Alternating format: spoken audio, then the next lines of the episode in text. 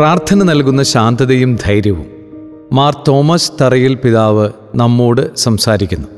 Light ഹൗസിൽ കഴിഞ്ഞ നാലഞ്ച് മാസങ്ങളായി കെയറോസ് മീഡിയയുടെ ആഭിമുഖ്യത്തിൽ മന്ത്ലി മീറ്റ് എന്ന പേരിൽ ഒരു ഫാമിലി കൂട്ടായ്മ മാസം തോറും നടന്നു വരുന്നു. കോവിഡ് കാലമായതിനാൽ ഓൺലൈൻ വഴി നടക്കുന്ന ഈ പ്രോഗ്രാമിൽ ഫെല്ലോഷിപ്പിനും പ്രാർത്ഥനയ്ക്കും പുറമെ പ്രധാനമായി നടക്കുന്നത് മുഖ്യാതിഥി നൽകുന്ന സന്ദേശമാണ്. ജീസസ് യൂത്ത് നാഷണൽ കൗൺസിലിന്റെയും മിഷൻ ടീമിന്റെയും ആനിമേറ്ററായ professor V M George Jesus യൂത്തിന്റെ all Kerala മുൻ coordinator Shri Abhilash M K എന്നിവർ ഈ കൂട്ടായ്മയുടെ രണ്ട് പരിപാടികളിൽ സന്ദേശം നൽകിയിരുന്നു.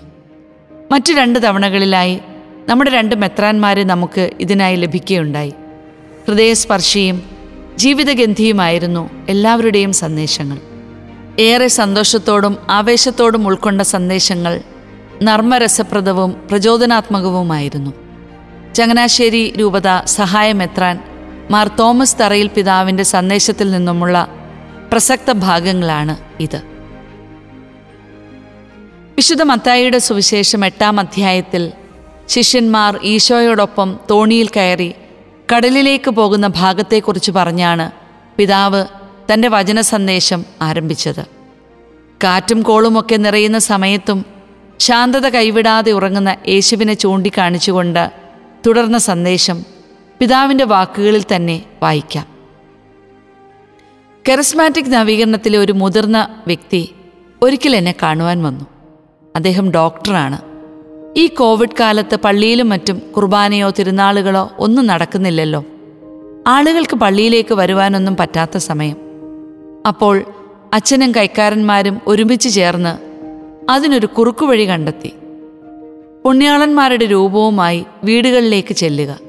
അങ്ങനെ ചെല്ലുന്ന സമയത്ത് ഭക്തരായ ആളുകൾ തിരികൾ കത്തിച്ചും പാട്ടുപാടിയും പടക്കം പൊട്ടിച്ചുമൊക്കെ അതങ്ങ് ആഘോഷിച്ചു. പ്രദക്ഷിണവും മറ്റു പരിപാടികളും ഒന്നും ആവശ്യവുമില്ല. എന്നെ കാണാൻ വന്ന അദ്ദേഹം വളരെ ജെനുവിനായിട്ടൊരു ചോദ്യം എന്നോട് ചോദിച്ചു. പിതാവേ ഇത് വല്ലതുമാണോ? കർത്താവീശോ മിശുക നമ്മളോട് പറഞ്ഞിരിക്കുന്നത്. അവിടുത്തെ ശിഷ്യരാകുവാനല്ലേ അവിടെ നമ്മോട് പറഞ്ഞിരിക്കുന്നത്? നമ്മളിപ്പോഴും ഭക്തിയുടെ തലങ്ങളിൽ തന്നെ ഒതുങ്ങി നിൽക്കുകയല്ലേ? ക്രിസ്തുവിന് എന്തുമാത്രം ഭക്തരുണ്ടെന്ന് ചോദിച്ചാൽ കോടിക്കണക്കിനുണ്ടാവും. എന്നാൽ ശിഷ്യർ എത്രയുണ്ടെന്ന് ചോദിച്ചാൽ പന്ത്രണ്ടെണ്ണം തികച്ചിട്ടുണ്ടെന്ന് പറയാൻ നമുക്കാവുമോ? അദ്ദേഹം ചോദിച്ച ചോദ്യം വളരെ പ്രസക്തവും ആഴമുള്ളതുമായിരുന്നു.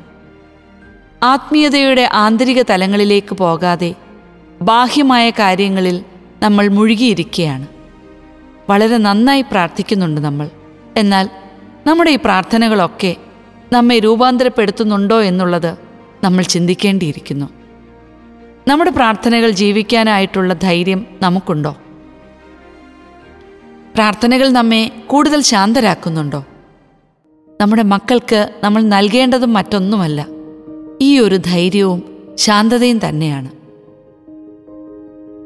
വെയിലേറ്റ് വാടാത്തതും ഏതൊരു സാഹചര്യത്തിൽ ജീവിക്കാൻ പറ്റുന്നതും ഏതു ഭക്ഷണവും കഴിക്കുന്നവരുമായിരിക്കണം നമ്മുടെ മക്കൾ. അവർക്കതിനുള്ള ധൈര്യവും പരിശീലനവുമാണ് നമ്മൾ നൽകേണ്ടത്.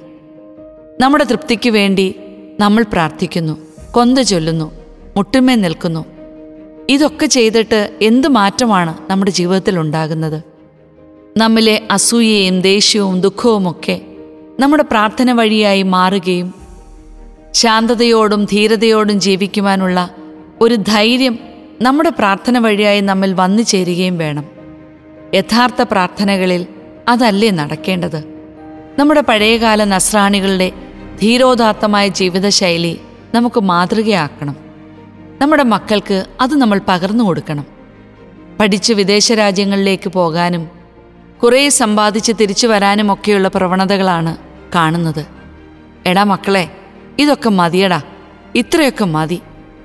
എന്നിട്ട് നമുക്കുള്ളത് കൊണ്ട് ധീരതയോടെ ജീവിക്കാം. എന്നൊക്കെ നമുക്ക് നമ്മുടെ മക്കളോട് പറഞ്ഞു കൊടുക്കാൻ ആവുമോ? പ്രാർത്ഥനയിൽ രൂപപ്പെടുന്ന ധൈര്യം അത്തരത്തിൽ ജീവിക്കാൻ നമ്മെ പ്രാപ്തരാക്കും. കർത്താവ് നൽകുന്ന പ്രത്യാശയും അനുഗ്രഹവും അതുതന്നെയാണ് ഒരിക്കൽ കുട്ടനാട്ടിലെ ഒരു സ്ഥലത്ത് ചെന്നപ്പോൾ അവിടുത്തെ കുട്ടികളോട് ഞാൻ ചോദിച്ചു എത്ര പേർക്ക് നീന്തലറിയാം? നിർഭാഗ്യമെന്ന് പറയട്ടെ. നൂറെണ്ണത്തിൽ പത്തെണ്ണത്തിനെ നീന്തലറിയാൻ പാടുള്ളൂ. എന്താ അതിന്റെ കാരണം? ജീവിതത്തിലെ കൊച്ചു കൊച്ചു റിസ്കുകൾ എടുക്കാനും പരിപരത്തെ യാഥാർത്ഥ്യങ്ങൾ അഭിമുഖീകരിക്കാനും നമ്മുടെ മക്കൾ പഠിക്കണ്ടേ? ശാന്തമായി ജീവിക്കുന്നതിനോടൊപ്പം തന്നെ നമ്മൾ കുടുംബങ്ങളിൽ തമാശ പറയുന്നവർ കൂടി ആവേണ്ടതുണ്ട്. തമാശകൾ പറയാനും വട്ടത്തിലിരുന്ന് പൊട്ടിച്ചിരിക്കാനും നമ്മൾ സമയം കണ്ടെത്തണം.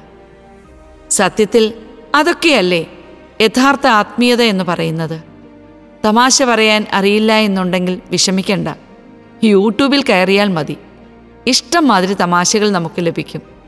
അതൊക്കെ കണ്ടാൽ നമുക്കും തമാശ പറയാൻ പറ്റും. ധീരതയോടെ ജീവിതത്തെ നേരിട്ട അനേകം വ്യക്തികളെ ഈ കൊറോണ കാലം നമ്മുടെ മുന്നിലേക്ക് കൊണ്ടുവന്നിട്ടുണ്ട്. അതിനാൽ നമ്മൾ പഠിക്കേണ്ടതും മക്കളെ പഠിപ്പിക്കേണ്ടതും ഈ ധീരതയെക്കുറിച്ചാണ്. പ്രാർത്ഥിക്കുന്തോറും ശാന്തരാകാനും ധൈര്യമുള്ളവരാകാനും ദൈവം നമ്മെ അനുഗ്രഹിക്കട്ടെ.